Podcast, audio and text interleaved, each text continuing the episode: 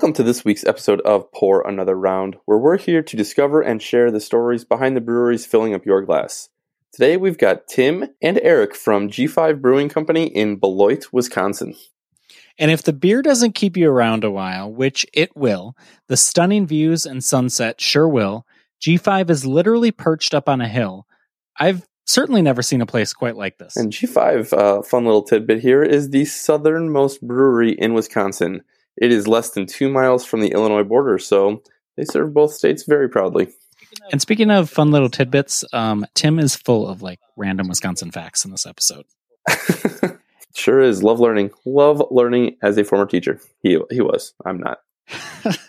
at, at G5, they're preparing to expand their barrel aging program while still bringing a variety of beer and food options to meet everyone's taste.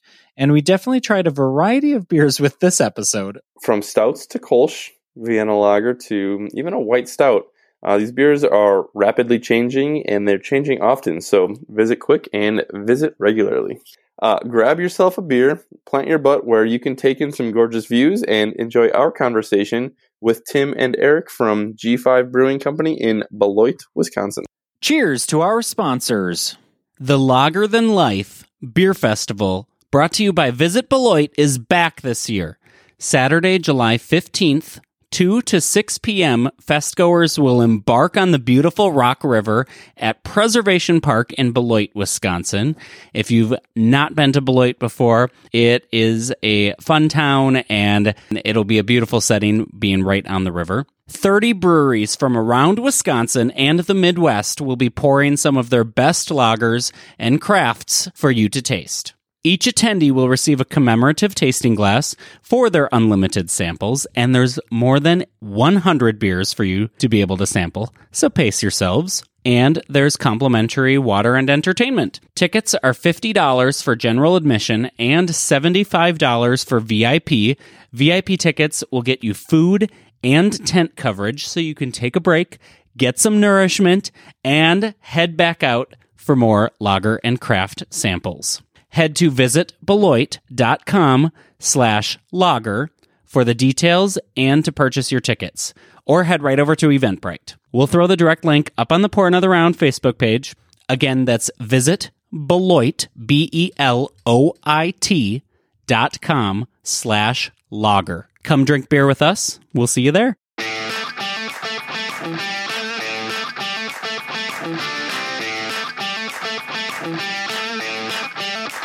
I'm Cameron. And I'm Jonathan. We like beer. We're a podcast by beer lovers, for beer lovers, and with beer creators. Some of our best stories start with beer. Now it's time to make beer the story. Each hoppy pour has been on an often unexpected journey to become the brews you love. So, pour another round and drink with us as we explore the stories behind your favorite beers and breweries. And if you like beer, like breweries, like some bad jokes and great puns, and like this podcast, be sure to subscribe so you can learn about all of our upcoming breweries we have on tap. Today we're here with Tim Gores, head brewer from G5 Brewing Company in Beloit, Wisconsin.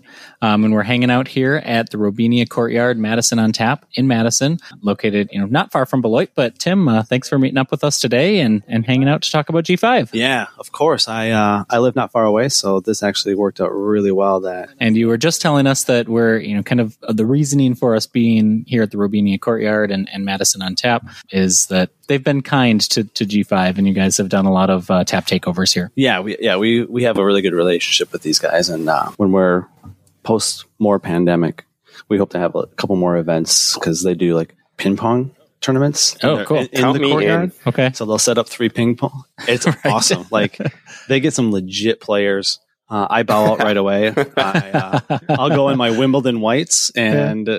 and go for it, but I am not look, that great. Look good, feel good, play and, good. Isn't that what I they say? Obligely, uh, I thought so, right? I thought that's how it was, but it did not turn out that way. Uh, so I did myself in quick, quite early, and uh, I enjoyed beverages afterwards. Yeah, I was going to say, then right. you just turn to the drinking portion yeah, of the yeah, day. Yeah, for sure.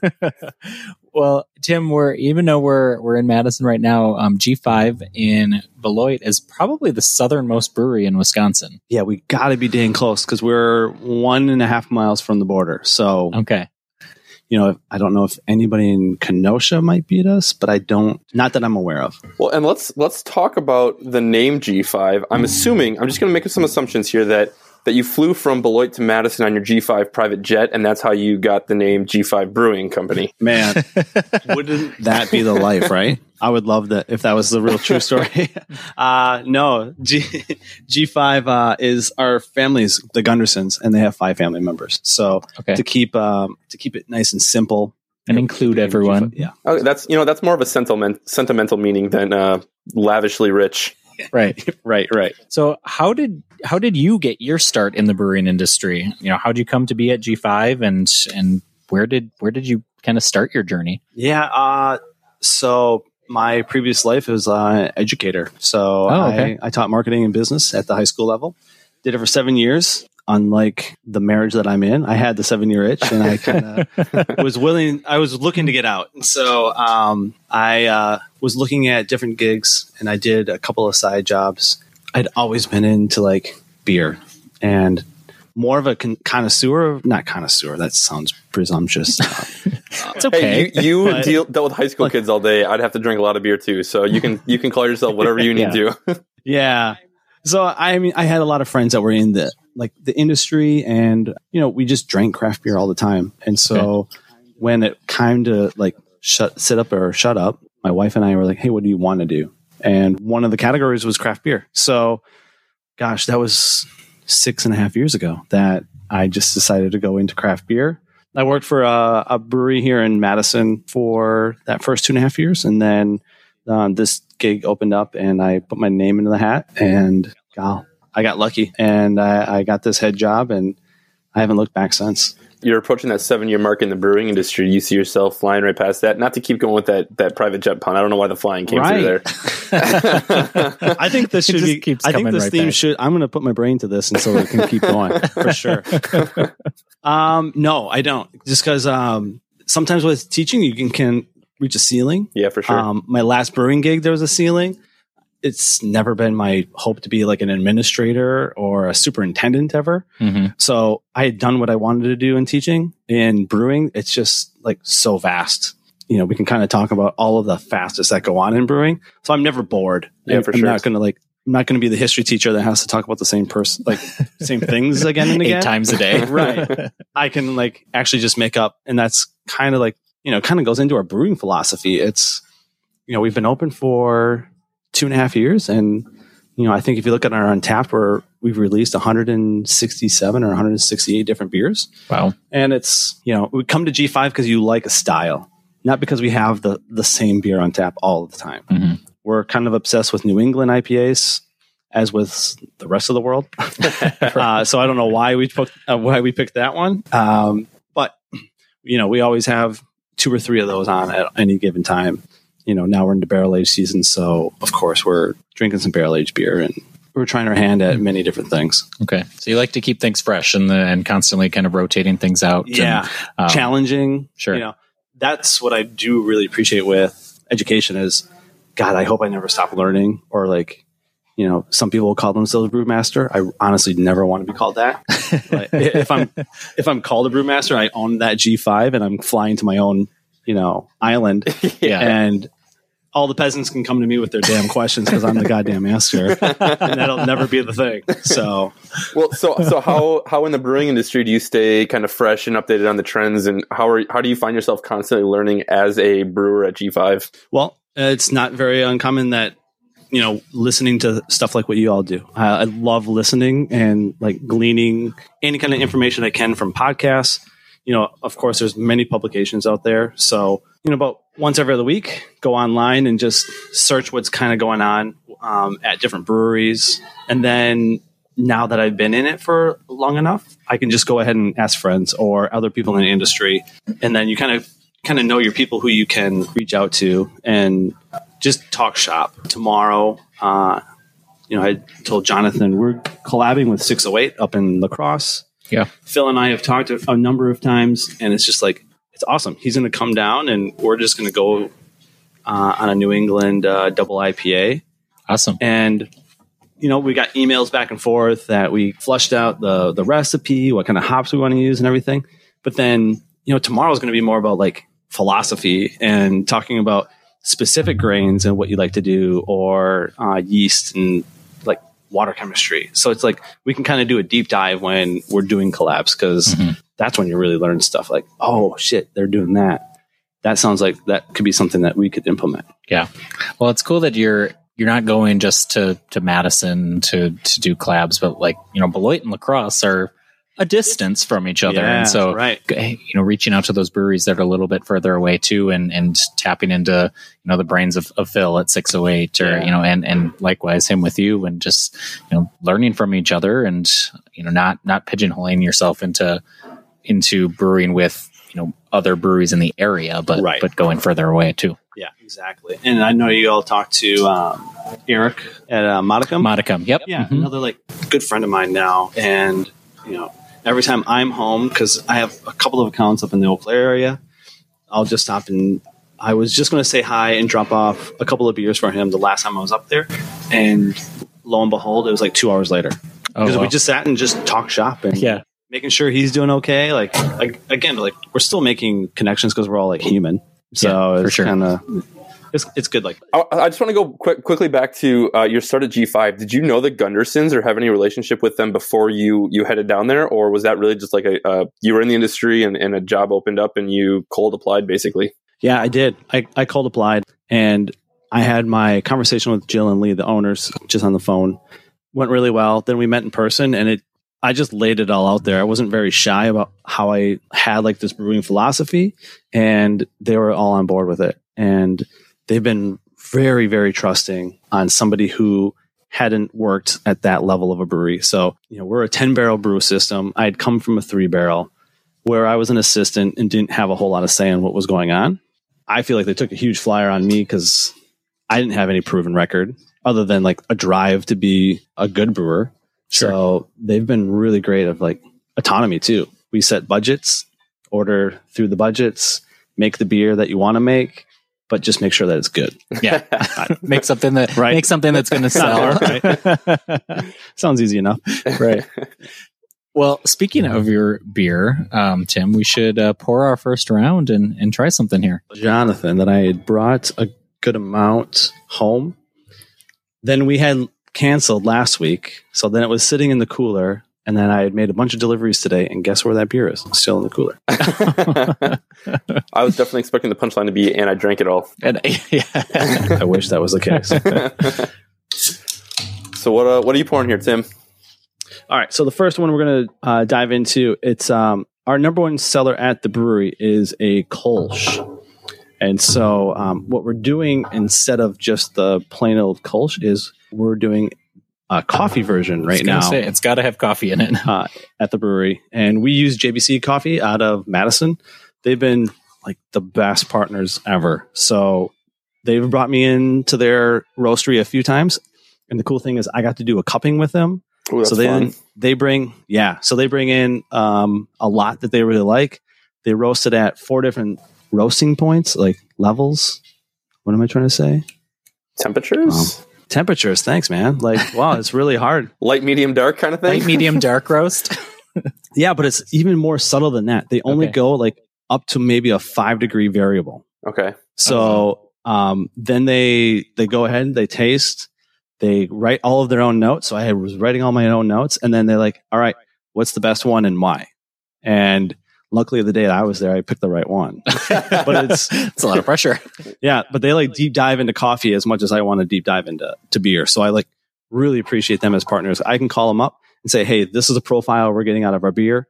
What's going to be our complementary coffee?" Because I don't want to add on to the same layers. Yeah. So they actually don't brew anything as like a dark roast, which is really interesting. And we could go way down into like a coffee dive with that, which we will save for another time. But Follow up episode. yeah, yeah. Uh, I'll tell them, hey, this is what we're getting out of our beer. Can you give me something complimentary? So our Kolsch gives off like a, a nice lemony character because we use Centennial, hmm and uh, which is the only non-German ingredient that we use. Okay. So then we want to use a coffee that doesn't give off like a bright citrusy note. So this one has like a, a green apple, molasses, and I think there's another descriptor on there. But you know, something that complements and kind of offsets that citrus. And it's called the Hindenburg and a lightning storm. Yeah, that's our Kolsch name. Yeah, Um, You're you're going yeah, with that coffee flying Kolsch. theme still, and I love it. There is I- a like a blimp on it. there definitely is a blimp in a, in a storm. And you do a couple um, variations of of the Hindenburg, right? yeah, we do like your- to we like to mess with it because it's such a nice, easy, clean beer. Yeah. Again, being in Beloit, you know, it's not the most progressive craft beer community, which is great. So like we have a Kolsch that we're if you drink a domestic, by all means, like we have something that you're gonna like. So then our staff can be like, all right, here's our Kolsch. Then they can start like introducing other styles at like the people that come in Sure. if they're not super impressed with sours or IPAs. Mhm. So we have this staple. It does sell well. We do like it a lot. It's only five point like two percent. And you said this is your top seller in the tap room. Yeah. Okay. Yeah, the Hindenburg, not the coffee. The, okay, the the regular The coffee kind of messes with people because, well, as you can see, Cameron, like it's it looks like there's zero coffee in it. Right. which I actually really like. Um, it's got it's got a really strong coffee flavor, but it's not like dark and heavy, and it's still a really light, easy Yeah, to drink beer. But right. it has that like I love coffee too, so it's like best of both worlds in a in a glass, and still and not feeling like you're full Totally. after one glass. Yeah, yeah, and we're. I mean, I think you hear every brewer say this. I'm leaning towards like the easy drinking beers now. Mhm. You know, if I sit down, I'd like to have two and still function with a family of four, right? Like, so And you want people to buy more than one, and not be like, Yeah, well, that was that right. was cool to try, but yeah, you don't want night now I'm juice every time you drink. Exactly. Yeah, it's it's really really good. oh, thanks. Well, so Tim, you were just talking about you know the deep dive into the flavor profiles of coffee, and you like to deep dive obviously into into beer. Have you always had a palate for being able to dissect different flavors and profiles and picking up nuances, or is that really an, an acquired and a trained skill that you've had as you sort of left the education world? You've always been a craft beer drinker, but like, how did you really hone that skill of yours?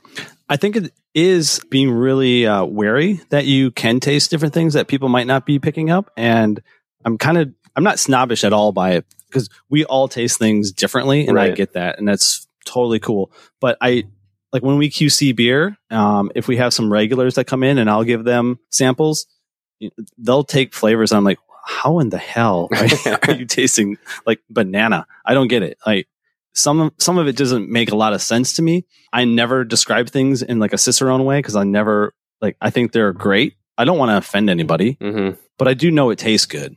And uh, we haven't released a beer that we've never like has passed our QC, which we have like a, a handful of people that the beer has to go through before it will be put into a bright tank and then either into package, which could be a can or a keg. You're talking about uh, also your your tap room and, your, and some of your regulars. So, kind of describe the, the vibe and the feel of what is it like when I walk into G5 and, and want to sit down for a pint. Yeah. So we uh we're up on the second highest point in Rock County, which doesn't mean a lot because we're in Wisconsin. uh, but we are we are like 906 feet off uh, up above elevation. But we uh we have a really awesome vista. The pub, the brew pub, and the brewery itself has like wall to wall windows, so you really can see sunrises to sunsets. You can. It's very like a woodsy with some iron accents because our uh, owners like to vacation in Montana. So Oh, all of the windows Mhm. are to mimic big sky country. Mm-hmm. And then we have wood that's from Montana. And then also like iron accents are from Wisconsin. Like Beloit is a huge manufacturing background. And so that's why we have those uh, iron accents into it. So it's got those very rustic feel for um, like our building and everything. And as a as one of the highest points uh, in the area and all the big windows, can you do you look out and see the beauty of Rockford, Illinois? You know, uh, you can look that way. I don't- I can't quite can't quite. Can't- can't quite they're not quite beauty that high. yeah. Maybe you squint really hard. yeah, it is, it is a really cool tap room and, and location. You you literally have to drive up a hill to get up to the brewery, and it is you know a lot of windows. The the wood, as you're mentioning, bricks as well inside, and it's just like really cozy and uh, but but also having those really spectacular views of the Yeah. area. and like where you can sit down and just sit at the bar and have a, a beer. Mhm. Um, it's all windows behind the bar, and actually the bar uh, it opens up. Uh, they're just panel doors, so they fold into the. Oh, So when it is spring, summer, and fall, we can have that open, and we can have like another six or eight people sit on the other side of the bar outside. on the outside. Okay. Yeah, so then it becomes like this nice throughway. hmm So then you really are connected to the outside, which is really awesome. Yeah. And so we can take a, take a break a moment. More beer, I think, has arrived. yeah. Excellent. So we just had another guest join us uh, from G5. So tell us who you are. So yeah, my name is Eric Gunderson, and I'm one of the five G's. So technically, I'd be the fifth in the family origin. So I'm number five. Okay. So you Um, are the G5 uh, so you're like you are G5. I'm not G5, but if you consider the five G's, I'm the fifth G. So I like to say I'm the five G, not not G5. Um, so yeah, I'm the general manager at the at the brewery. I kind of deal with front of house, back of house. Talk to Tim a lot. Uh, we get to have our days where we go out and sample beers and do fun things like that. But yeah, I get to do day day day to day operations, and I have seven events in the next five days. So should be a good week. So was it was it your dream to open up a brewery for the family, or how did that how did that conversation go with the the Gunderson family to one day open up a brewery? Yeah, so kind of started a little bit with we always wanted to do kind of a family family brewery, something not necessarily a brewery in general, but something that we just all wanted to be involved with. So I had taken a bunch of brewing courses, classes at MATC in Madison. My brother did some craft brewing courses back when he went to UW Madison. Had a very big IT background, so he actually sets up a lot of things like this. Um, so he was able to make our brewery very um, I guess user friendly for me, um, someone who's not as IT savvy, uh, as well as my sister, kind of being in the health industry, wanting to do kind of a yogas and brews, some things like that, as well as just kind of guest bartend and things like that. So kind of put all of our minds together. My brother had some brewing experience. I did. I had about five years of restaurant experience before this as well. So it's an easy thing for me to kind of jump into and on board. Something fun that would be for my sister as well. And my brother had the IT background to help us. And what is there to love more than just drinking beer with a couple buddies at your side and, and having a good night? So Heard that? um, that's really where it kind of all blossomed from in the end. Yeah. Well, you came at a at, came in at a good time because we were, we were just we just had started talking or just had been talking about the tap room and kind of what that vibe is and what that looks like and um, the location and stuff. But you know, why why Beloit? Why why did you guys kind of set up in Beloit there? Yeah. So Beloit was uh, kind of a big beer town that didn't have anything going on there that we thought was a very good opportunity to kind of expand on. So it was like, there's no breweries besides you go to Rockford, you go in Janesville. Um, it's something that you're really looking probably 20, 25 miles each direction um, before you get to another brewery. So we obviously grew up in Beloit. I went to school in Clinton High School, Okay. uh, which is about 10, 10 miles west of Beloit. So it was just a great spot that we had been looking at property for. Uh, we kind of saw it was a little oasis, kind of not many breweries going on there, and really thought it was something that we could encapsulate on and and you know make ourselves a name for there. And yeah, I mean we're right off I forty three, right off I ninety, so you're kind of getting the Chicago, Milwaukee traffic. So. Hmm. Seemed like an ideal spot. Land was available. It was a really great spot up there, Yeah. and uh, we decided to just jump the gun on it. And why not? Right? Yeah, Why yeah, not? it is a beautiful spot, and and you're you're close to to the to, to the state line there, and so have a you know a, ca- a captive audience of of two states. Exactly. And I mean, right now we're probably pulling 60% from Illinois more than Wisconsin. So Sure. it seems like it was a good move for us overall. And with all the interstate construction going on, it really is probably going to Don't drive through the construction. head to the brewery. Head to the brewery, have a beer, you know, take your five minute wait and uh, enjoy it a little bit more once you get back on the road. Well, since we have had you join us now, should we uh, pour another round and uh, try another one of your beers? We're kind of going like uh probably lightest to darkest. That'd be good. So this is our Vienna lager. Just this summer, we were able to purchase uh, a lagering tank, essentially, and so you know, there's not a lot of breweries in uh, Wisconsin that do big time lagering, and so um, this tank has given us really beautiful, clean lagers. This is a Vienna malt uh, brewed in Vienna, and then we use a Canadian Vienna as well. That uh, comes from a craft maltster. It's not not a huge, well known maltster. We just really love this beer. Gosh, it's it's really a really great beer. Yeah, it's got like a sweet, kind of a sweet taste to it too, um, but not you know, it's not it's not a sweet beer, but it's it's got does have that kind of sweetness to it. Um, I think. kind of toasty bready. Mhm. Yeah, this is my favorite beer, minus our barrel aged beer right now. Okay. We did just do a double IPA. That's fantastic. But uh, just for as like sitting down and having two, this is my go to right now. I did have a double aged beer before we came. Oh, Full disclosure. or double IPA, sorry, not double aged beer. That, uh, that's why he was very willing to grab the mic. Exactly. So, Tim, are you the sole recipe writer and beer ideator, or is there a collaborative effort within the brewery, or how does that how does that role get played out? pretty much. I kind of come up with everything. Um, we concept kind of as a group what we would like to do, but as far as recipe developments, what actually goes into beer, yeah, um, I'm kind of the executor for that, which is part of why I love the gig so much. It's so much fun to to come up with all of the ingredients and f- like honestly, our hop combos have been really fun to play with. We've kind of had some turds, but like turds as far as like not selling that well for us and haven't been the flavor profile that we love. But it's always been like everything's about again this stupid education or we're going to talk about education or we're going to talk about flying. Um, Yeah, it's they've been the themes. um, what we've learned, we've learned more about doing that. Like there's some hops that are really, really damn popular and we just don't love that much. We've Yeah. used them a handful of times and we're like, yeah, it's just not our jam. We, we'd rather go in this direction. And so those are kind of the directions that we're being able to do because we don't have a pilot system. So when we go for a new style, it's all 10 barrels and we just kind of go for it. So, what what are some of your uh, favorite hops that you guys tend to work with better, or tend to work with more often that you guys like better?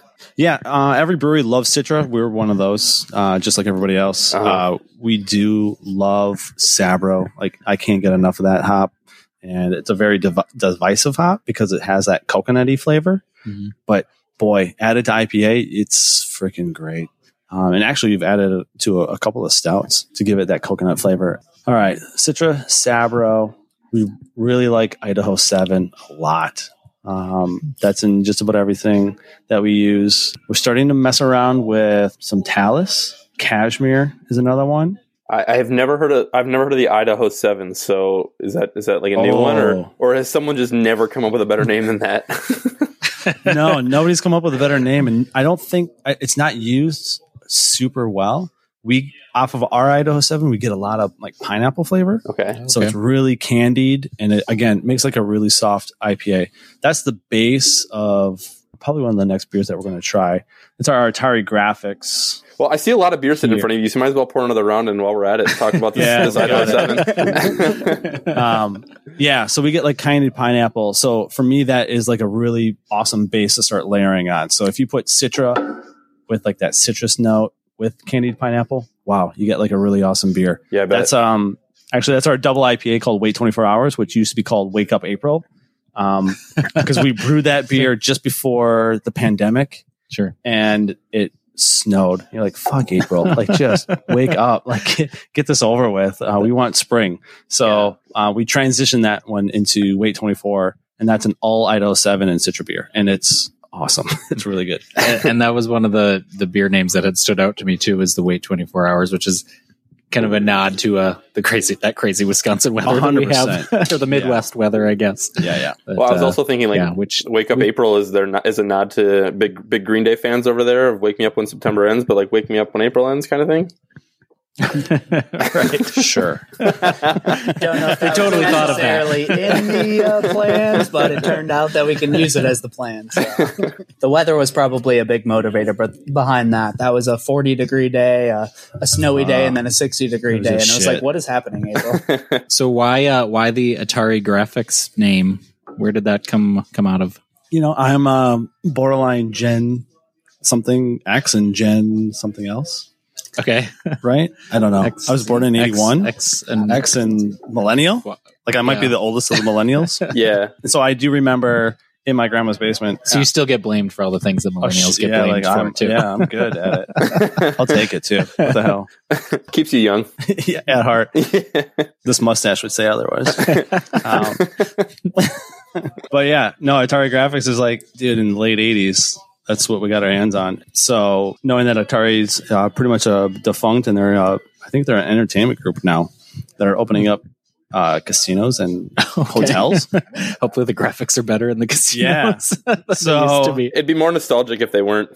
right. Oh yeah. So we just have like this this awesome label that's kind of an ode to those 8-bit graphics. The, the name's kind of stuck and every time we released it, we just get a lot of people that A love the name and then the beer is really taken off too. So Yeah. we use a different hop on this one. It's a Nelson Sauvin um, that we layer with Citra uh, Eldorado. Okay. So it gives it a little like that grape characteristic that New Zealand hops can kind of uh, give out. Well, I played a lot of Frogger on the Atari. Uh, my grandparents growing up. There you go. Not Asteroid. Not, not so much the asteroid. I didn't even know if Asteroid like, was an um, Atari. I think we tried to do something that w- obviously wouldn't get us a cease and desist. That's fair. Uh, Eric, you're talking about uh, you you have some history in the restaurant industry. G5 also has a fantastic restaurant. So talk about the, the food side of the the endeavor you guys got going on. Yeah. So, I mean, full restaurant. So we do as much as possible by scratch, probably 90, 95%, I would say at this point. As much beer as possible that we can use. We entice our chef to use that and everything. So, full menu. We have appetizers, kind of some salad options, some burger sandwich options. Uh, we do a homemade, house made pizza crust, a couple special pizza options, as well as some desserts and kind of entrees. So our chili will always have a stout in it. We do our beer battered with our Kolsch, so our main chicken tenders, fish fry, everything We'll have the Kolsch, which I think we'll probably try today. I don't think it's been tried yet. Uh, maybe the coffee Kolsch has been tried already. Yep. So we try and use as much as we can for beer, and our our new head chef is um, very excited about using beer in any recipes. So As he We- should be. as he should be, and as part of his job description is we're a brewery and a restaurant, and we want to use as much of the uh, the product that kind of Tim produces and in as many food options as possible. So we probably do a good 50 60% of our sales in food so food is definitely uh, something that we own in on and want to make sure it's done right. Um, but obviously beer and brewing beer is one of our passions as well so anything that we can brew to put in food and some of that will be even maybe concepts behind a smaller batch of beer which would be something that we could use for beer pairing dinners christmas dinners things like that so yeah as much beer as possible that we can use in the food we love to otherwise we're probably known for doing three or four rotating soups a week as well as kind of our pizza because what what goes better than beer and pizza so Well, Um, I, I almost regret asking that question because I'm so hungry right now, and all I want, all I want is stout chili because that sounds amazing. yeah. you, you can always find that that that's permanently rotating at G5. Our soups kind of rotate maybe every two, three days there. Stout chilies, stout chilies always there. You can, you can never be, Sounds never not find that.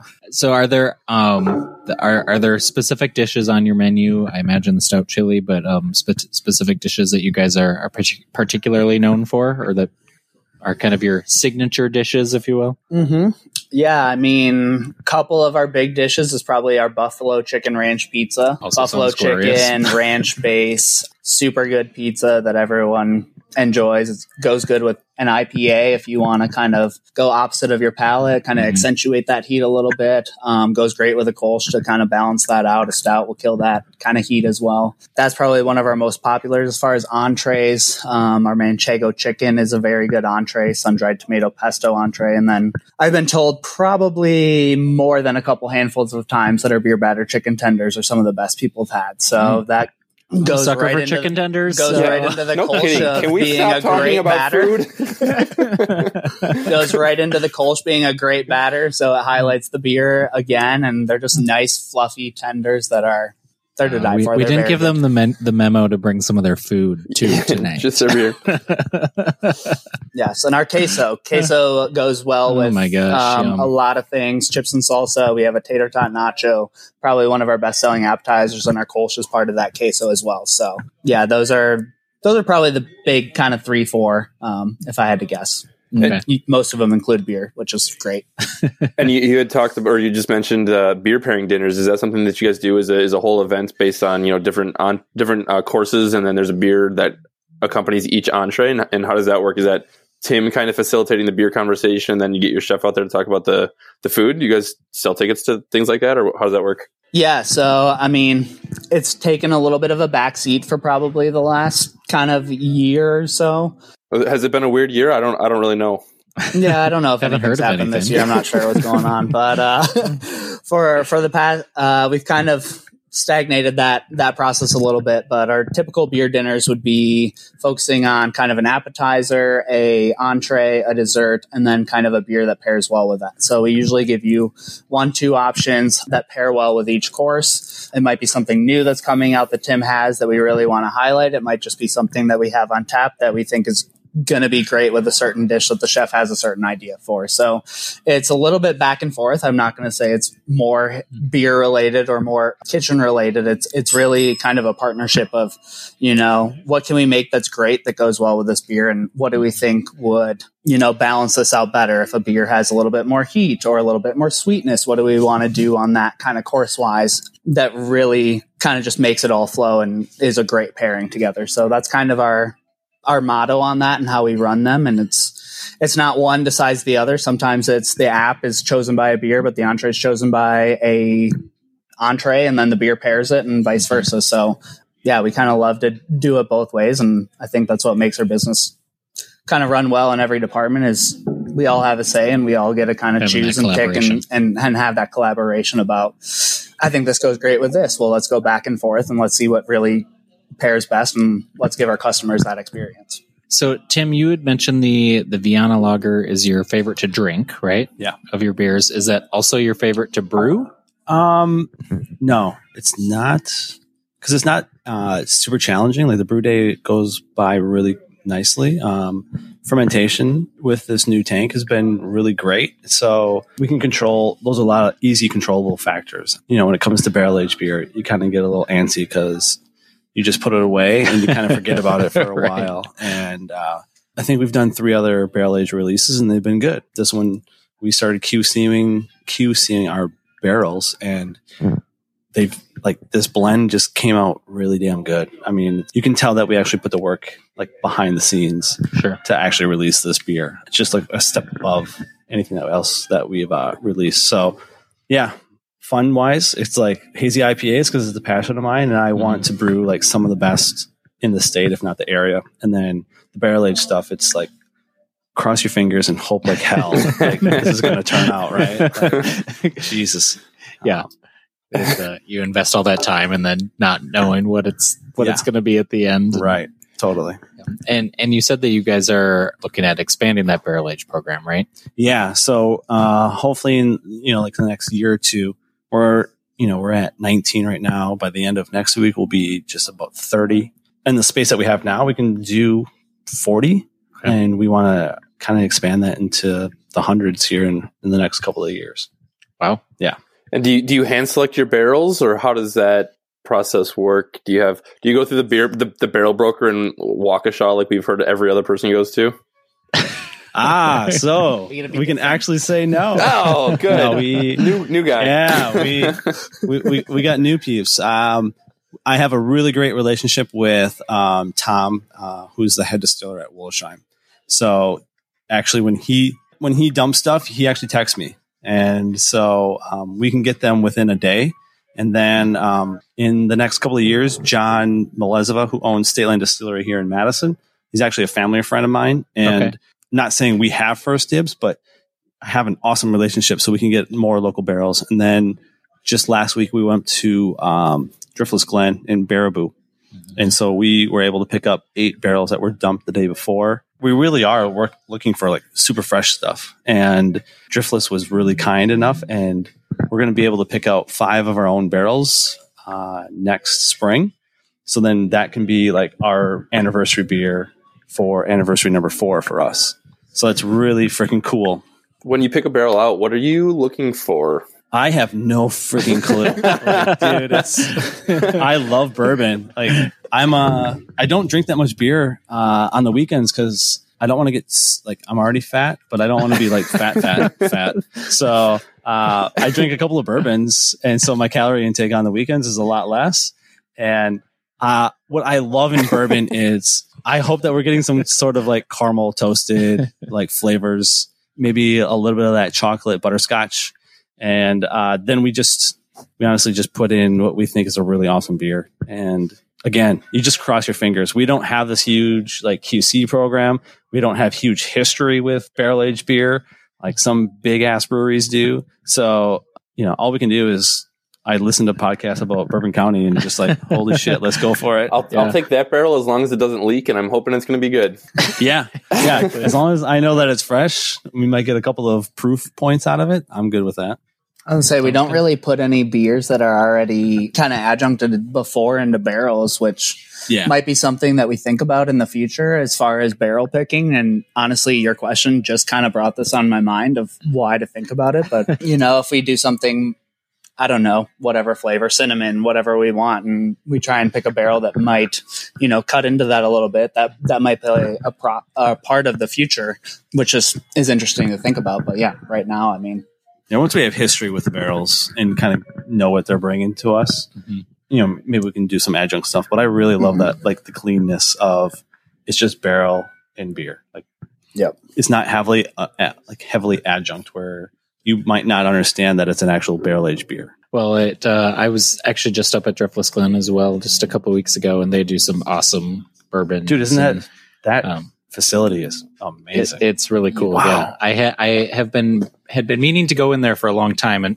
I've had their bourbon before, but I hadn't actually been to the to their facility, and it's it's it's a cool spot. So, and their food's really good too. Yeah, I'd never been there either. Kind of didn't know what to expect going up there and Mhm. going there. I was just absolutely blown away. And the facility is honestly kind of similar in theme, I It, guess. it is. Yeah, you guys little have a similar look. I think to you your- think you think Baraboo and Beloit, as far as like towns and communities, you wouldn't think that Driftless Glen would be located in Baraboo, just like you might not think G5 our brewery belongs or not belongs, but you know, like isn't a part of the would be Beloit found in community. Beloit. Yeah, sure. right. So, what are you pouring now, Tim? Well, now we're just kind of going down the line. Um, this has been one of our better uh, sellers as far as a sour goes. So it's called Joni. Uh, it's a strawberry shortcake sour. It's got a pinkish color to it. Yeah, and um, it's uh, kind of funny because it was a stra- strawberry shortcake. So we had a lactose in the first edition, and so we've actually been a lactose-free brewery for the last like 16 months. And so we had to come up with different ways to like give you that creaminess of what lactose brings to beer. So obviously we just adjusted how we mash in beer and you know boil, and then um, add a couple other ingredients. So uh, Joni comes from Happy Days oh, okay. and she used to be called Shortcake. So Makes sense. there's our strawberry shortcake is Joni. Strawberry shortcake is always my birthday dessert of choice, so I uh, I always love a strawberry shortcakey Mhm. beer. You'd hate this beer then. Uh, absolutely not. The dude who's hungry keeps talking about food. yeah, I can't help it. So there is no lactose in this beer. correct. Yeah, what what drove that decision to to be a lactose free establishment? I'm personally like a little lactose intolerant, but then we just kept noticing like how much lactose was in so much beer, Uh huh. and so we're like, you know, we're every brewery's trying to create their own little niches, and one of the little niches that we're trying to go on under is, is like we're going to be lactose free brewery, and so it could be because you're have an allergen to it, or you know, it gives actually me another challenge. Again, this whole going back to education, like how can we make a beer taste like a milkshake IPA or a sour that has lactose in it? How can we do that without actually have, having that ingredient? And And- so it's been a lot of fun to, to do. I think the the lactose, depending on how it's incorporated into the beer and and you know the, the how much of it all and and who does it well or not well. There's like a weird mouthfeel that takes some adjusting to get used to, and, and sometimes it's it's almost off putting immediately, and then you kind of get used to it. So I don't I don't hate that decision. I appreciate those words. That's uh, what we're, I mean, we loved a lot of lactose beers. Don't get me wrong. I, I do too, but it's it's it's an adjustment sometimes. Yeah, yeah, yeah, for sure. It can kind of go uh, over the top. Right. For sure. Well, it does still have that smooth creaminess to it. Like it's it's probably the like I don't know if it's smoothest or creamiest is probably not the right way to describe it, but like it it has.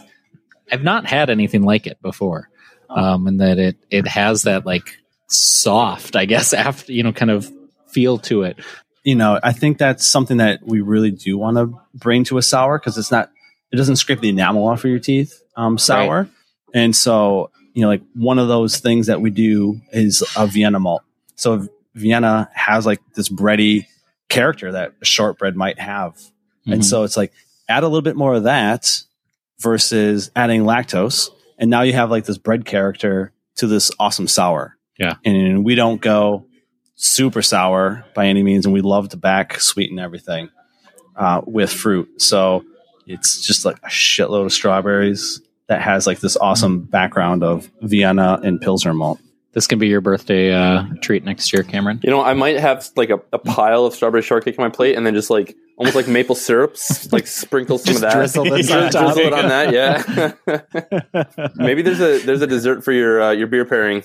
I've heard of worse things. There yeah, you there you go. go. Good dessert beer. And Give everybody, just give everybody a can of beer and just go.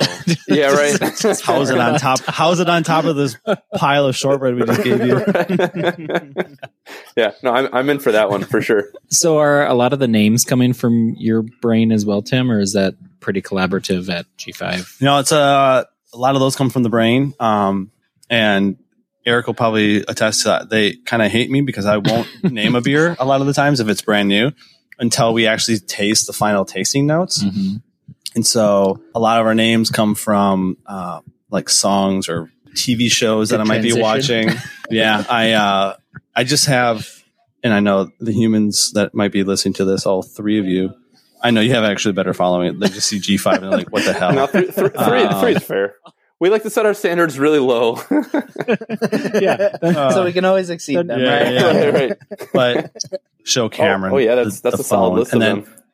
like it's I think it's about 150 names that are give and take always on the phone. Yeah, And so some of them just inherently have like IPA theme to them Okay. or they have stout themes to them. And so I just defer to the list. And if that list is like coming up empty, then it's like, all right, what is this beer actually telling me about it? And then a lot of Googling happens and we'll come up with some random ass name for that beer. And uh, we want to be kind of um, fun with our names. So if I go back to like the long distance learning, the reason that is that name is Vienna is where Arnold Schwarzenegger is from, correct? hmm So uh, he actually got his four year degree at UW Superior. while over there. Yeah, dude. No so way. Superior back in the no day idea. was like one of the first um, long distance learning programs college wise. So he got his four year degree in um, business administration and a minor in exercise phys. Well, that's course. just a fun Wisconsin He's stat right there that I had no idea about. I had Yeah. no idea either. And my quick story with that is back when cell phones were just coming out, I had a friend going to UW Superior. We hadn't heard from him for two years. So we drove up there on while we are on winter break. Um, nobody had an idea where the hell that dude lived. So we actually, yeah, we have like four 20 year olds just march into admissions. We're like, uh, hey, do you know where, do you know where Jake lives or what, what's the status? And they look through their records and they're like, oh, uh, Jake got kicked out of school. Here's his last known address. And she just gave it to us. Only So- in Superior, Wisconsin. Um, and why that is important is you have to walk through like their uh, union. I think Superior has like four buildings. And yeah. So Their union- their union of is like a room. and, yeah. Uh, you walk in and there's this goddamn huge portrait of Arnold Schwarzenegger. That's fantastic. And I was like, what the fuck is that guy here for? So we go and look. Sure enough, he got his freaking degree from Superior. that is awesome. Um, so then we uh, we go to where they gave us the address. Jake's not living there anymore. is Arnold Schwarzenegger found- living there? yeah, right. Oh god, that'd been awesome. It's his summer home. Yeah. Except there's dead ass winter and it was cold as shit. Um, so yeah, uh, then we went to a, a bar that we knew that he worked at. He wasn't working there. We finally made friends with the bartender. She's like, I know that he lives on this road. So whatever. We go to that road. I, I like, kid you not. We started knocking on doors as a foursome to like find this dude. And sure as shit, like after two blocks, we found Jake. And is, And- is Jake like, I dropped out of school so you guys would never find me, and now you guys are in my doorstep? Uh, essentially, like he gave us the cold shoulder, like Jesus, oh, no. like, we're all really good friends, man. Like, what's going on? Uh, We but drove all the way made, up here. We we made up. We're all right. Oh, good. I don't know where Jake lives now, but well, Jake, if you're out beside the there, point. here's Tim. Another- yeah, Jake. knocking. Jake. Uh, Jake, you gave us a name. That's what it ended up being. Long distance learning. So next beer um, is an Imperial Brown. It's called TT. And uh, again, we're, we are going to have some fun with names. We're, we might not be Youngblood cool, but um, they were just on the show a couple weeks ago. yeah, and, and those guys are awesome. The um, the reason that we have this called TT in hin- in Hindi, chai. So this is a chai inspired brown. You can smell the chai. Um, in Hindi, chai actually means tea. So us white culture have been Calling it chai tea it. is TT. yeah, we've been calling chai teas uh, Chai tea. chai tea. Uh, so we've actually been saying TT for I don't know how long. Oh, that's really funny. And uh, uh, see, talk about talk about uh, an educator. You're just teaching us all sorts of stuff here. I know. Oh, so many fun facts. we're just getting started, Cameron. Just watch. We're only halfway through the beers on the table in front of us right now. So, um, we we were talking a little bit earlier too, Tim, about the the collaborations. You're you're collaborating with 608, but you've another guy that we've recently talked to is Garth at Garth's Brew Bar in, in Yeah, yeah. Madison, and you've done some collaboration with him too. yeah, we've done two collab um, with Garth, and the first one honestly was like month one that he was open. Okay, Uh, we had done we did a saison with uh, some tea in it, and then we did like a coffee pairing with that, and it was a lot of fun.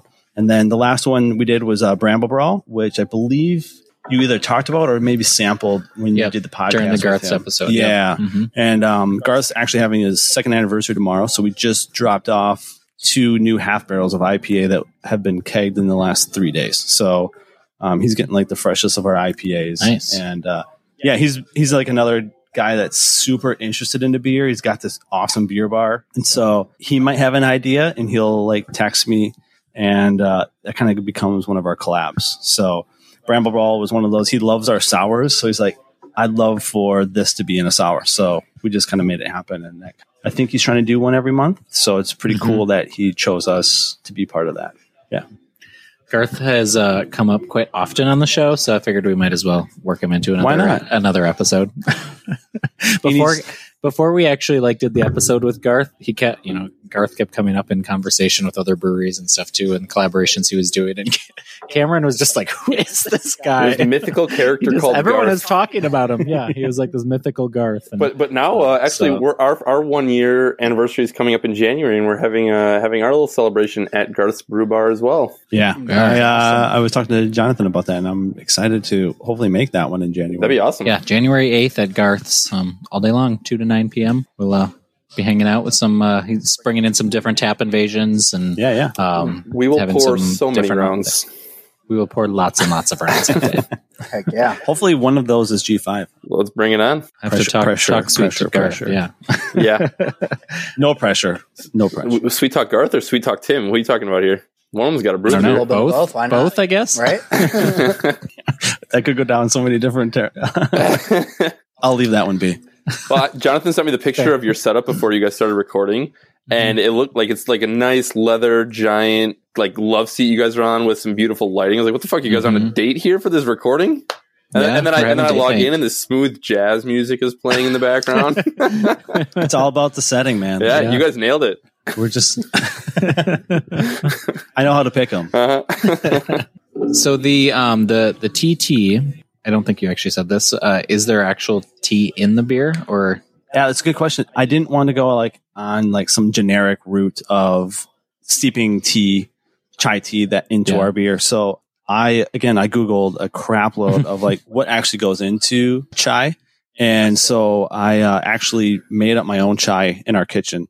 So Oh, a- a, lot of the times, if it's not real fruit that's going into it, uh, it will be something that I cook up into the kitchen. So if it's coconut, we're toasting our own coconut. If it's walnuts, we're going to cut up our own walnuts and actually toast them in our own kitchen. So uh, I took the ingredients that I thought would make the best chai and uh, we just kind of went for it. And damn, I'm really happy with like how it came out. It's like Yeah. a beautiful fall like flavored beer. It is, yeah. And I, I love what you have on the can too. It says whether you're around the fire with family and friends at your favorite fall color viewing point or cuddled indoors binging Parks and Rec or Real Housewives, you do you.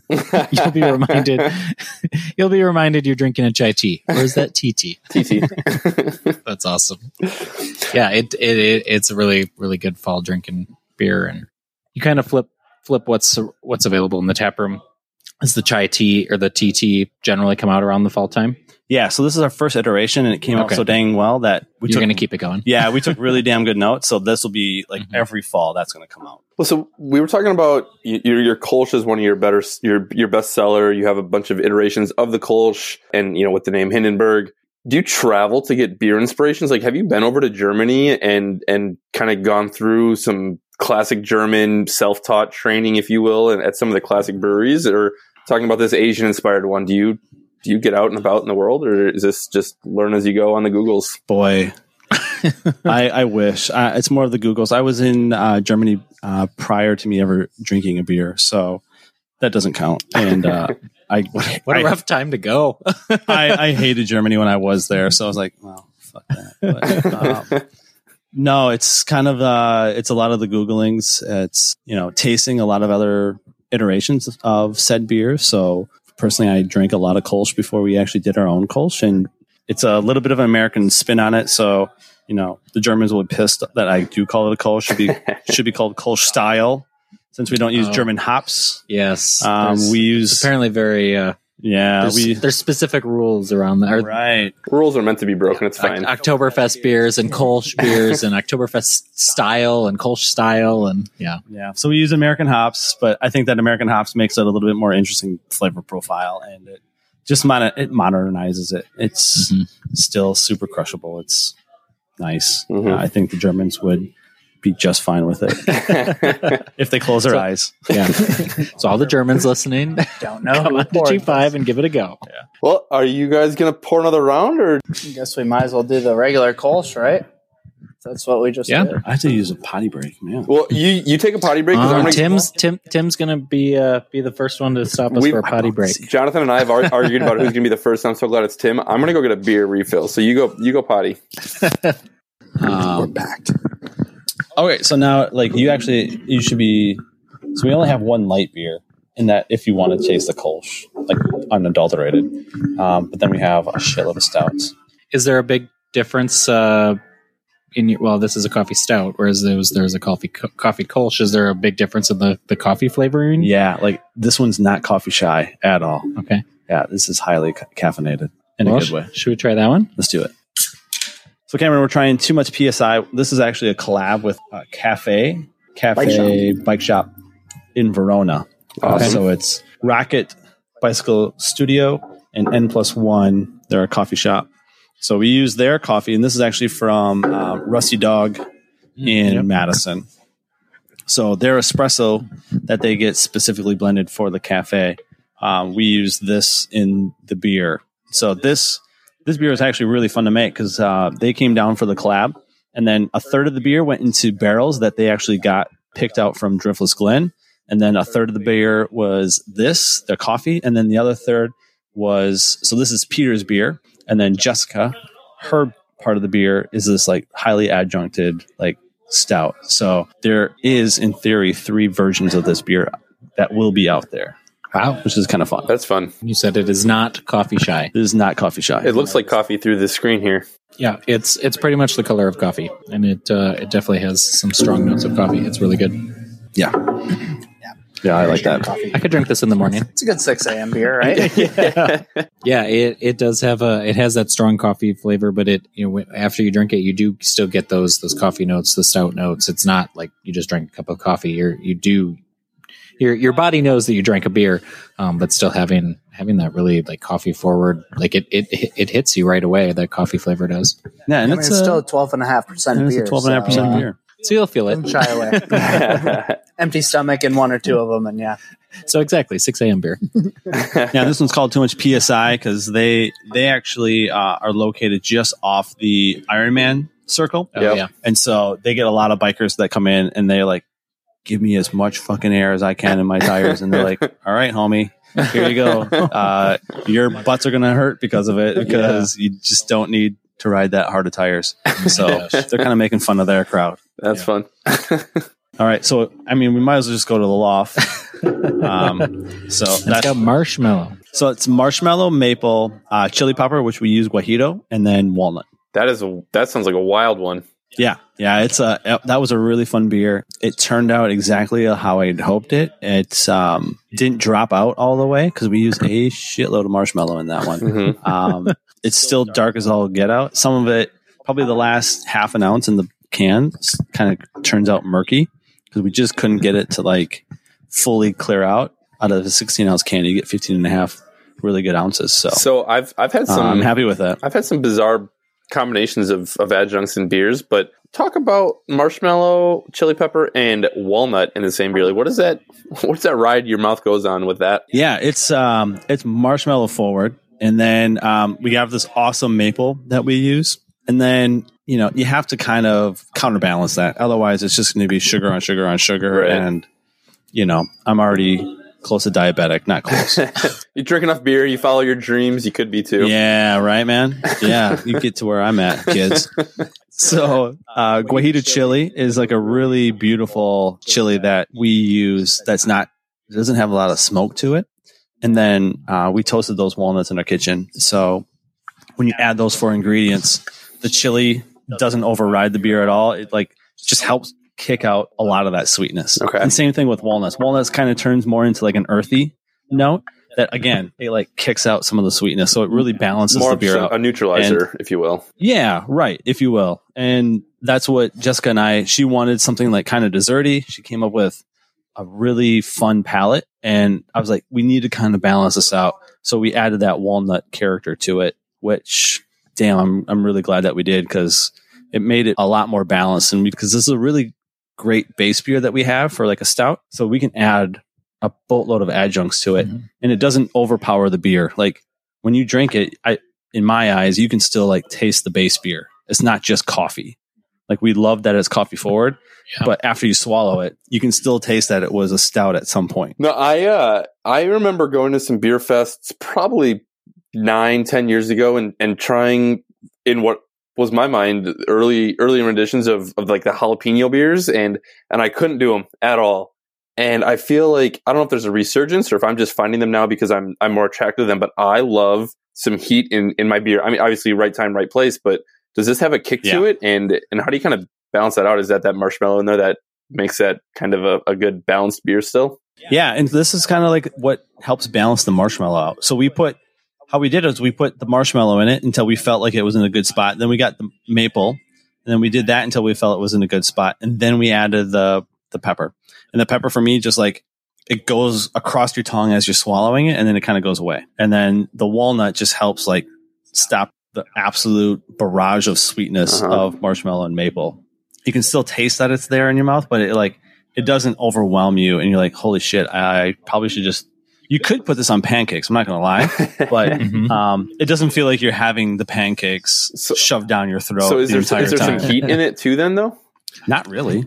I get the, I get the most heat like on the on the aftertaste. Like I, Yeah. I've, you can feel the heat kind of in the back of your mouth afterwards, but it It's a doesn't. it's one of those good things where it kind of builds. Like if you Mhm. were to again 12 and a half, it's a lot of beer. Um, but if you were to drink five ounces pretty quickly, that heat just kind of builds like it would in like a, a good you know like Thai dish. Mhm. sure. right? It's like that sweet heat that you love to keep like shoving in your mouth. Yeah. I think that's a, a good analogy. Maybe. it works. yeah, people are going to put a bunch of phallic symbols on it, shoving down the mouth. so so this one's called this i'm gonna transition to, away from that if you so this one's this one's called the jessica what's the other the the rendition right before this that you called? Oh, this one's Mm. this one's actually the Loft. oh the loft Yeah. So her last name um, is Loffenberger, Okay. I believe Loffenberg. And so, um, but she loves um, Star Wars a whole bunch. And uh, is it something Ren? God, I'm not a Star Wars dude. I, neither. I don't know Star Wars either. Uh, so I, like We're 0 for 4. yeah, we're over four. So Kylo something. Ren is all I know. She's gonna be so about it. disappointed. darth vader It has right it has the Star Wars. Yeah. Yeah. So Ren, There's something, Kylo Ren. something Ren. It's not Kylo Ren though. Is a woman say it character. Can? No, because I couldn't. I couldn't reference it because of cease and Oh, desist. yeah, yeah. But it has like a Star Wars reference that she's a huge fan of, um, just with her nickname. The, the can even says the famous star themed Wars movie. See? I got around Are it. being very cautious. so as we've learned, uh, we can Google things and, and learn about them. I just did that, and it abs- Yeah. it absolutely is Kylo Ren. It is Kylo Ren. No, really? Yeah. Ky- No, uh, Kylo Ren's not a woman, is she? oh no, is Kylo, Kylo, Ren a woman? Kylo Ren is a man, and it's a Dark Warrior yeah.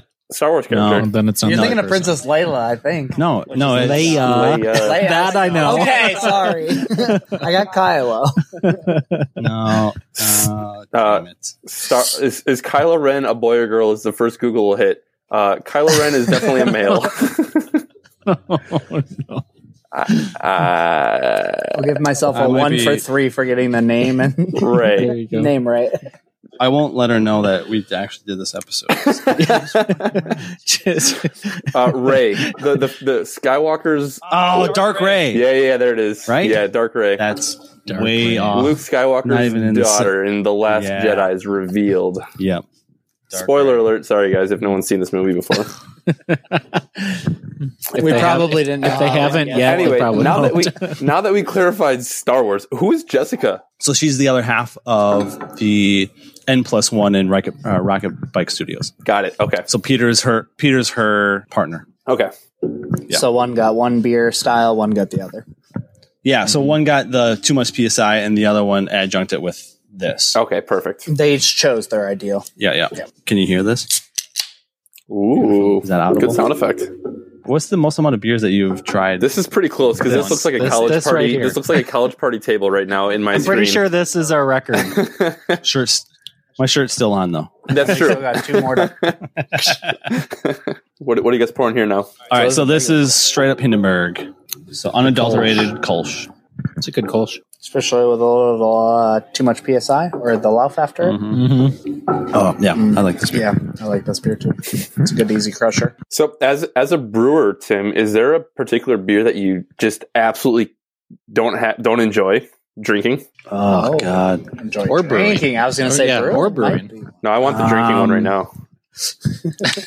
It's a dang good question. I don't love some sours. Okay, I don't love I don't love earthy like saison. I'm drinking a saison right I now, love- and it's it's fine. I love saison. Oh, actually, I don't love hefe. I hate hefe actually. I, I agree. Oh, really? I hate those banana and clove flavors. I agree. I don't think they should be in beer. I know that that's what the yeast does. We did one. we called it the story of a library book That's what because it always gets lost and you no- always forget about it. That you should probably like we should probably brew it. And I got pressured into doing it. It sold just fine because there's always that audience for hefe. But I hate hefe. It tastes. I won't drink It hefe. tastes dirty to me. I don't know. yeah, I just Uh-uh. sure. I know there's a place for it, and I'm happy for those humans. But boy, it's not my jam. But not yours. Eric, Eric, what's your? Do you have a? a nope, not going to drink it. Uh, nope, not gonna drink it.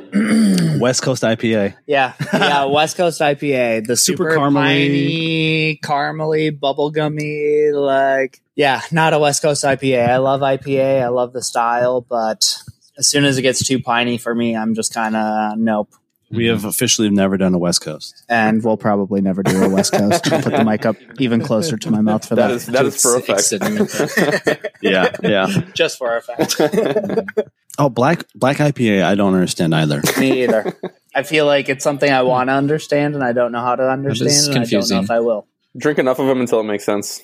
We're hoping, maybe. We're- I mean, we're getting close. That's true. Yeah. yeah, right. We're mixing our glass enough. Well, and and speaking of confusing, I suppose you guys have a white stout, right? Yeah, we we do the oxymoron of white stout. Yeah. That that must be confusing for people too. it is. Yeah, uh, we have a few regulars that hate that we have a white stout. They should. They're like, you just call it something different. Um, but we add like a little bit of caramel malts into a very very blonde beer, and um, it has just like enough caramel and like a little like toffee note that it's a fun to play with. Like we adjunct the hell out of those beers. Like our latest one is um, Orchard's Hidden Agenda, Mhm. and so it's cool that we all go to orchards for apples, but we all know that we're just walking out with fucking donuts anyway. So You're just Fair. you're just going there for the Instagram picture. yeah, exactly. You get your picture and then you walk out with your sugar donuts. So that's our what li- that's our like latest white stout. And in cans, it was called Expensive Outdoor Pursuits, which is a, a white stout that was dry hopped with toasted coconut and granola. And exten- Expensive Outdoor Pursuits. See, I, li- I like those creative names. Look all at the that. Subaru people. That'll, that'll put uh, Yeah. that'll put Youngblood uh, some competition there. oh, uh, I don't know about I'll that. give it to you. I'll give it to you. I appreciate that. Say the Orchard's Hidden Agenda was another one that was named uh, two hours before it went on tap. Yeah. So Yeah. back into the we have our names down pat. They like to really cut it close on Yeah. the namings. Does the Yeah. Orchard's Hidden Agenda um, have like an apple-y flavor to it? Yeah, so we Okay. back sweeten that one with a bunch of um, orchard cider. Yeah, Okay. I think, and then we add a little bit of cinnamon to it. Yeah, Yep. I think we added some. Yep. Yeah, So- I was. I, I imagine people have not regularly come across a white stout, so I was I was intrigued by that. Yeah, yeah. Um, that's kind of one that we just kind of backed into, right? It's Mhm. like seems like it could- could be a fun like niche that nobody's doing, and we've kind of went through it. We do one about every month. You know, we're gonna come out with a horchata white stout in shit three days. yeah. So canned in three days. Yeah, um, Yum. that one's called Fias, which is like the Spanish huge party that they have in the springtime. And uh, in Spain, that's where horchata was inspired and started. So we call this Fias, and it's it is a really fire beer. It's good. Was one of our first white stouts that came out actually the um, the Wisconsin state pastry that we did Danish Kringle. Yeah, so Mhm. yeah, under yeah, that's true. For Under state uh, fair, state fair staple. the pandemic, uh, State Fair was canceled, so we actually made uh, a white stout that was this huge. What is the The cream puff. the cream puff? Cream puff. Or Yeah. cream- Oh yeah. So it was a cream puff beer, and that was a lot of fun too. Kringle's big in Racine. We did a Kringle beer. But did the- do- We've done both. But the Kringle in Green Bay won North America or the United States best in the country. Kringle, by the way. Uh, where's that at? Uh, Uncle Mike's. Uncle Mike's. Oh yeah, yeah, yeah, yeah, yeah. Mhm. Delicious. hmm What else is in? Is there anything the else? ode to the Yeah. campfire fall Hold on, wait. Tim was Yeah. just about to talk shit about Green Bay, I think. So go on. Oh, oh, I was just wondering, is there anything else in Green Bay? I don't. There's there's some things. They got Kring. we got Does Kroll's count? Kroll, Kroll's Butterburgers are fantastic. Kroll's. we got we got cheese. We got some great stuff. Yeah, actually, I work for Green Bay Tourism, so I could give it all to you right now, but we don't have time for that. I appreciate that. Actually, I really, I really like Green Bay. I've never heard of the football team though, but I heard the, I heard the town's cool. I heard the quarterback owns still Chicago team. Yeah, Um, fuck them. Is this is this interview over yet? Ca- yeah, Cameron happens to be a Bears fan, so Ooh, I'll see my in Green Bay? I know. How the Right? hell does that happen? I know they've Oh, been trying to we're fire to- him since we're gonna have to go. We're gonna have to go off interview. I, guys. I lie for I lie for a living, and I am in, Oh, am in enemy wow. territory. and I and I pour Malort anywhere Wow. I can, so I'm still at home. oh Hey, lord! I'm okay with that. I will Oh have my a bottle God, of you're a Malort, Malort at G5. Oh my god! Always to make your worst friends happy. Yeah, uh, I just finished my bottle of Malort uh, this weekend, so It's usually Uh, within willingly? arm's reach. Uh, you willingly? absolutely, loves Malort. I love this Malort. might be a side or he's part of the just a stubborn ass well. and doesn't have won't bourbon admit Malort, that it's though? actually Awful. really uh, the, bur- the. Jeppson's bourbon is not so great. It's not so great, but it's not as bad as I thought it That's was going fair. I have not yet had it, but I've heard I've heard that it's it's good for the price. yeah. I mean, it's like an eighteen dollar bourbon. it's the Wal- it's the Walmart of bourbon. yeah, that's true. To, to lure you guys to our Garth's uh, one year anniversary celebration, I will have some Malort there that we can all toast to. So I would love to love to pour some with you that guys. that might be Tim. We can avoid Holy that shit, that- together. You'll get me. Oh, there the eighth. You You'll said the eighth. I'm that. totally. oh, booked got, that I got to get my weekend. hair cut that Oh day. yeah. Sounds like I just have that weekend free now. Actually, so weird. Flip flop two's attending. Oh Maybe god, yeah. You'll have you'll have fifty percent attendance. we will separate the room by Malort fans versus Yeah. non-Malort fans. Anyway, what what are we pouring over there now, guys? All right. So now we got um like another fall staple of ours. It's um pocket marshmallows. So it's our s'mores inspired uh stout. Yeah, a lot of toasted. So we again we get a whole boatload of marshmallows. Go to the kitchen, just put them in the oven, This batch was an interesting batch of how bake the hell out of them, um, and then uh, we introduce that into the beer. Why pocket marshmallows? It's you got to read the description. It's kinda I'll silly. description. Is it Yeah. like Napoleon Dynamite with the pocket tots, but you just shove your pocket? so damn close. your pocket's full of So mallows. close. And then you kind of forget one. you had a couple of beers, you forget one in your pocket. One might have forgotten stashed away some marshmallows. Oh, and you wake up at night and you're like, what the hell happened There's marshmallows in your pockets. to my Why is there a pocket? super concentrated sugar ball in my pocket. You don't know if it's a marshmallow. This, there's this white sticky stuff in my pocket right now. Man, adolescence all over. This is what happens when this many beers are sampled on, Oh, on a show. we should start not drinking just two beers on these episodes, but like twelve or whatever I you're know. right now. We, yeah, I think you guys might have started a new trend. Oh, I'm okay with that. Yeah. We'll start every episode with a shot of Malort and then all the beers that they bring. oh, God. Say the best inspiration comes from beer, so Beer inspiration. more the merrier. Beer inspiration. Inspiration. Beer inspiration. What does distribution look like for you guys? Are, are your beers primarily, you know, you're obviously your tap room down in Beloit, but what the, what does your kind of footprint look like? Yeah, our footprint is we we focus on Madison because that was one of my home. Like this is where Eric and I call home, and you know we'd love to have beer in our home market.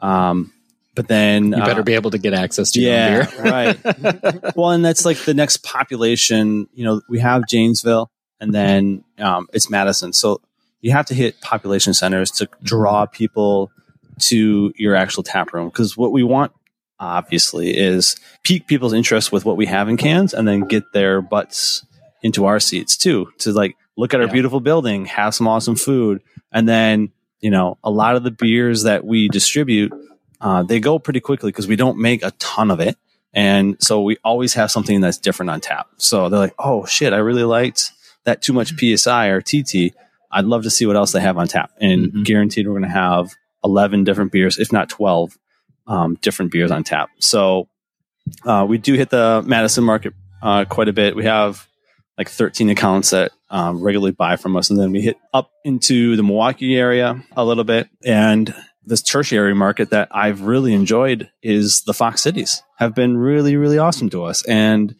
they're the furthest away, obviously, but.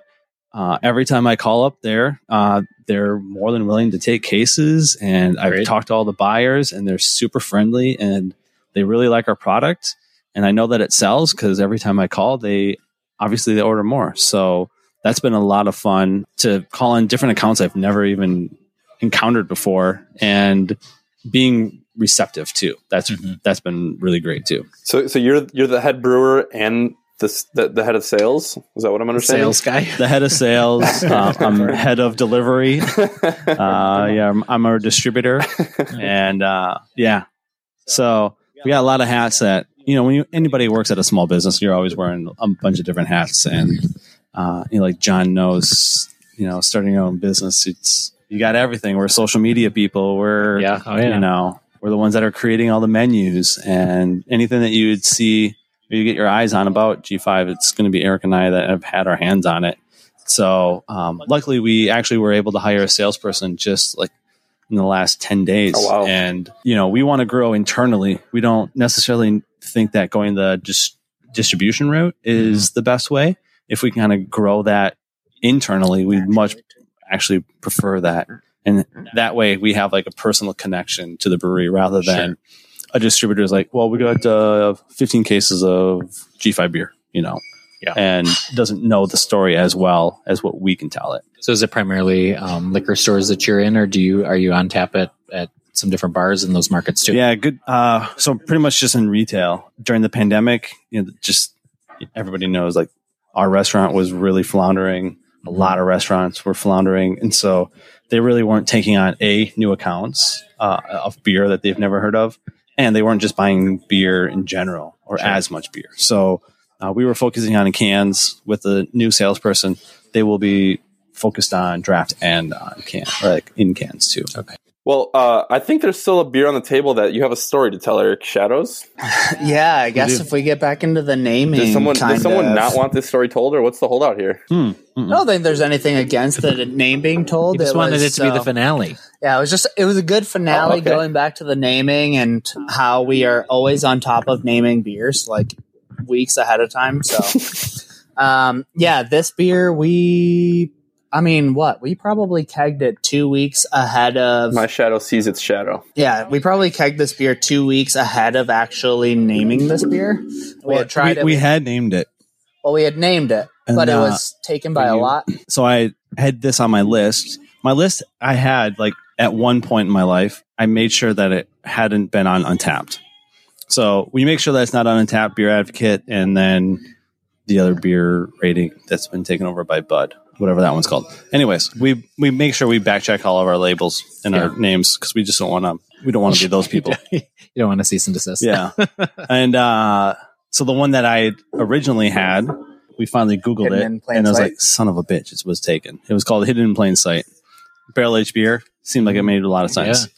So um, I'll let Eric take this story over in a second. But we were um, going up to Wisconsin Dells for Dells on Tap Oh yeah. really great festival and um, we wanted to have like one beer that we're like just releasing for the first time and so we went up to the dells we hadn't named the damn beer yet and so um, you can You were you can- on your way there and hadn't named No. it yet. No. we were there. We were. you were already there. and We were hadn't in the it. we were at a pre-party. You want me Yeah. to take it over from here? yeah so we yeah we went out to eat we got dinner and drinks and then we're in the hotel room being like son of a bitch We're, pour- we got to name we're this pouring this beer tomorrow and we don't know what to call it. like in 12 hours yeah Yeah, so I think we technically named it just before getting back to the hotel, according to my memory. But no we were in the hotel where were we when Yeah. it got The officially memories named? were So- a little foggy that night. So basically, we were at a before we were at a tap room. We drank a bunch of different barrel aged beers, and we were like, okay, this will give us insight on how to name our barrel aged beer, right? So, I mean, we probably tried six, seven barrel aged beers, throwing names around, seeing what kind of hit the fan, what what didn't hit the fan. We get back to the hotel, have maybe a pour or two of bourbon, and we're just like, man, we really need to name this beer. We need to get the sign done. We need to like, we need to be there by ten. We need this. It's already one o'clock, so we just start throwing names around. Like, and I honestly, I don't even, I don't have a good story for probably how we fully came to the name. It was just like shadows, um, hidden, well uh, so- dark sky. Yeah. so. of- Uh, for some reason, we did end up on shadows, yes, and that reminded me of like not that long ago. Um, I have a, a little three year old girl, and she's now like taken on to like seeing her shadow and like playing with it when we're going down into our um, basement, which is like another playroom. And so I distinctly remember her saying something about, Dada, I see my shadow. And that's like when somebody threw out the word shadow, was like my shadow sees the shadow, like just popped in my brain. Honestly, it was quite foggy for me to come up with that like connection because it was one o'clock. I was probably two bourbons in and a lot of barrel aged beer and about to pass out. Um, but how I remember it, it's there was three of them discussing like naming this beer, and I was like, my shadow sees its shadow, and I definitely remember Eric's like, dude, that's a good one, and so we were I think I came up with shadow originally, and just because we started looking at like dark sky and like darkness and like things of we were googling the shit. we out were googling the shit out of everything possible, and it was just like shadows. Shadows seems very good. Shadows not overly used on Untappd, like my shadows. So yeah, then Yeah, so that's we kind of we it was uh seven hours before we had to put the damn thing on tap. yeah, festival started at ten. We got it up at Yeah, one. we made the sign and nine. Was everything spelled right on the sign? It was as far It as we know. Yeah. it was. So yeah, that's that's the name of our, uh, But, our, uh, our it's our barrel aged beer. We plan to come out with this every single year. Shadow series. Not every shadow is always going to taste the same because barrel aged beer is technically going to have different characteristics. Like Bourbon County never tastes the same year in year Right. out. Uh, Central Waters anniversary never tastes tastes the same year in year out because you never know what the barrel is going to do to that beer. So this is going to be our ode to our big barrel aged beer um, that we release at least once a year, and if and if we kind of grow organically how we want to, maybe we'll have two or three of these variants out per year. Give it a try. That's authentic sound effects, people. There you go. This is uh, 14 months in a Wollersheim barrel. It is a 14% beer, and uh, we're just damn proud We of love it. it. That's the second time. That's the second time that you said Wollersheim. So give us just a, a quick little story on who Wollersheim is. Yeah, Wollersheim are those kiddos that make uh, Prairie Fumé. Um, You might have heard of that. Uh, 30 years. So they'll be 40 years this year Wow. um, in 2022. And I was actually in a wedding with Tom, who's their head distiller. So Tom married into not the Wollersheim family, but the Philippe Coquard family. He had went to distilling school. His wife did her winemaking school. So they're in upstate New York. And um, they'd come back to work on the Wollersheim. Just like a lot of businesses, you don't want to have all your eggs in one basket. So Tom got him to make a distillery. You know, again, it goes back to those awesome connections that you can have. And if uh, Wollersheim does do some barrel aging of, well, when they dump their bourbon barrels, they'll uh, contact us. And we're damn lucky that we've gotten quite a few of their bourbons, and they have like beautiful, beautiful barrels. Mhm. So they they kind of handpick their own barrels. They actually age all of the staves on site Awesome. for like two years, and then they send them out to get them cooperage.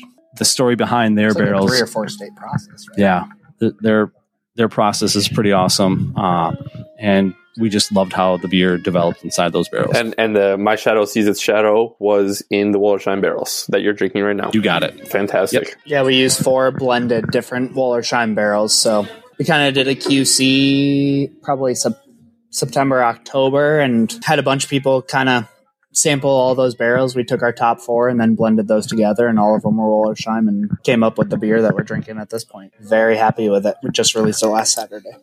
Last Saturday. Okay, so it's it's fresh and new. So Yeah. head to Very head to G five and get get this one. Jonathan, how you doing over there after ten beers? Still upright. Oh, it is ten beers. yeah. This I think I think this is a new record on pour another round. Ten beers. We Just so they're all there. I think we we were at like s- probably six or seven before Raised before Raised this Grain in episode. uh, Waukesha was probably the record prior to prior to you guys right now. Yep, and they were I think s- I think they were seven because we had so yeah I think uh, G five holds the new record. So well done. Well, if anybody goes after that, I'm coming for them. we're, we're coming back with 12. Yeah. 14. yeah, we'll come back with plus one. yeah. Excellent. Maybe even We'll plus one any brewery. Yeah. well, uh, the last question that we always ask our guests is after after ten G five beers. This will be a perfect question. If you're not drinking your own beer, uh, we'll start with Eric. What what do you find yourself drinking? Whether it's beer, whether it's a style, whether it's booze, what's what's your kind of your go to? Just after work, want to forget work and, and relax. Can I give you two answers? Absolutely, you can give us ten. You gave us Sure. ten beers. You can give us ten answers if you want. I could keep us for another hour, but I'm not going to. So, Extended cut episode of G five.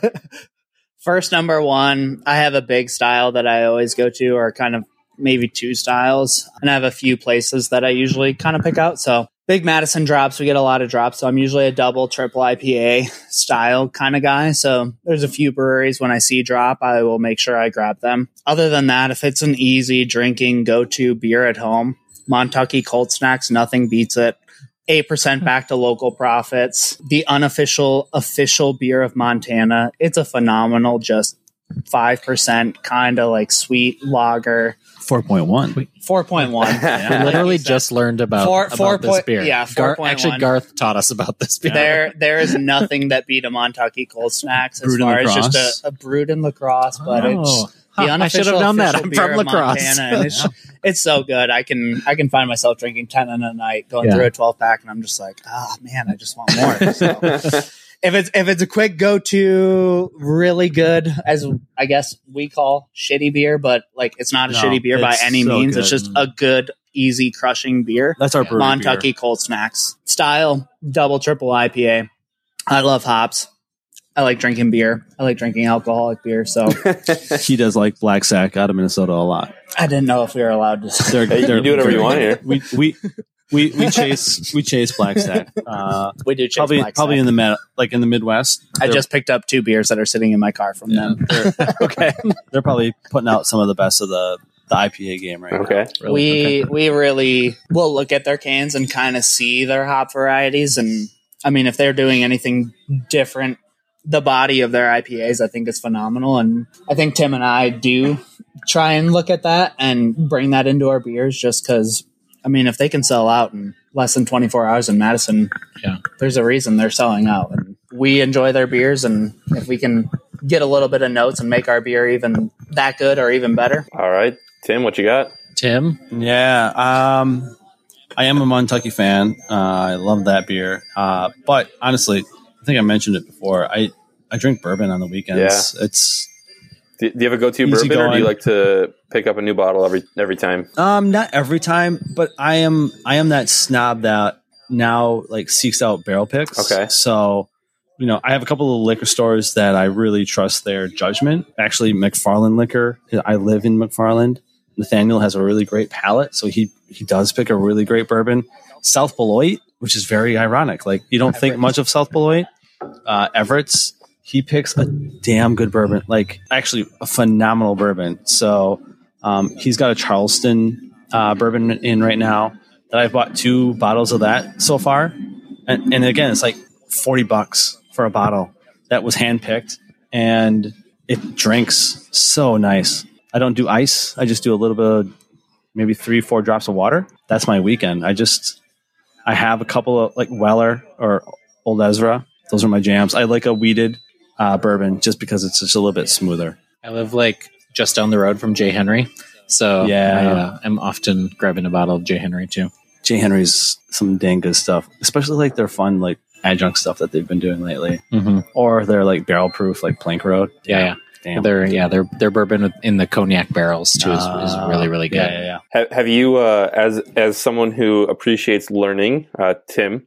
I, I love nerding out on books, and one of the best books I've read in recent memory is uh, Wright Thompson's Pappyland. Have you have you read that one? No, I haven't. Oh my god, it's fantastic! It is about the story of Pappy Van Winkle, but it's also Yeah, yeah. it's also about the, the the the culture of bourbon and whiskey right now, and how some of it's bastardized, but some of some of the distilleries are really trying to uh, pr- uh, preserve the the whiskey lore of it all, and it's it's fantastic. So I'd highly recommend that if you're if you're such a big whiskey guy and like to learn. Yeah, I do. I love that, and I mean that's kind of why I drink Weller. Mhm. It's That's what reminded me of it. That's what they talk about Weller a lot in there. it's Pappy. Yeah, right. it's Pappy that hasn't been aged as long. And if you get somebody who can pick out really good Weller, essentially you're picking out a young Pappy. Right. You know, that's another like deep dive into bourbon, how like one brand owns like several different labels and you have no idea. And that's where the that's where the process has been bastardized recently. Yeah, exactly. So it's so many different bourbons live under one umbrella. Right.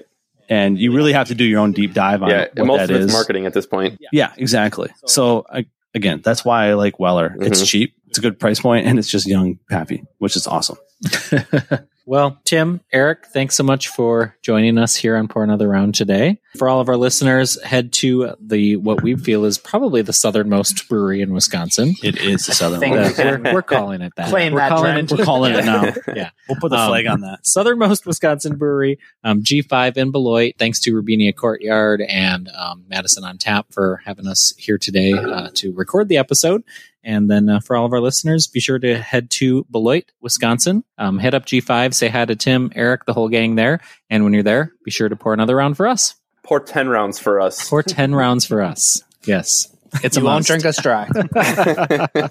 Thanks for having us. We appreciate it. Heck yeah, thank you for having us. Thanks, guys. Cheers. Cheers. Thanks, cheers. Thanks for listening to this episode of Pour Another Round.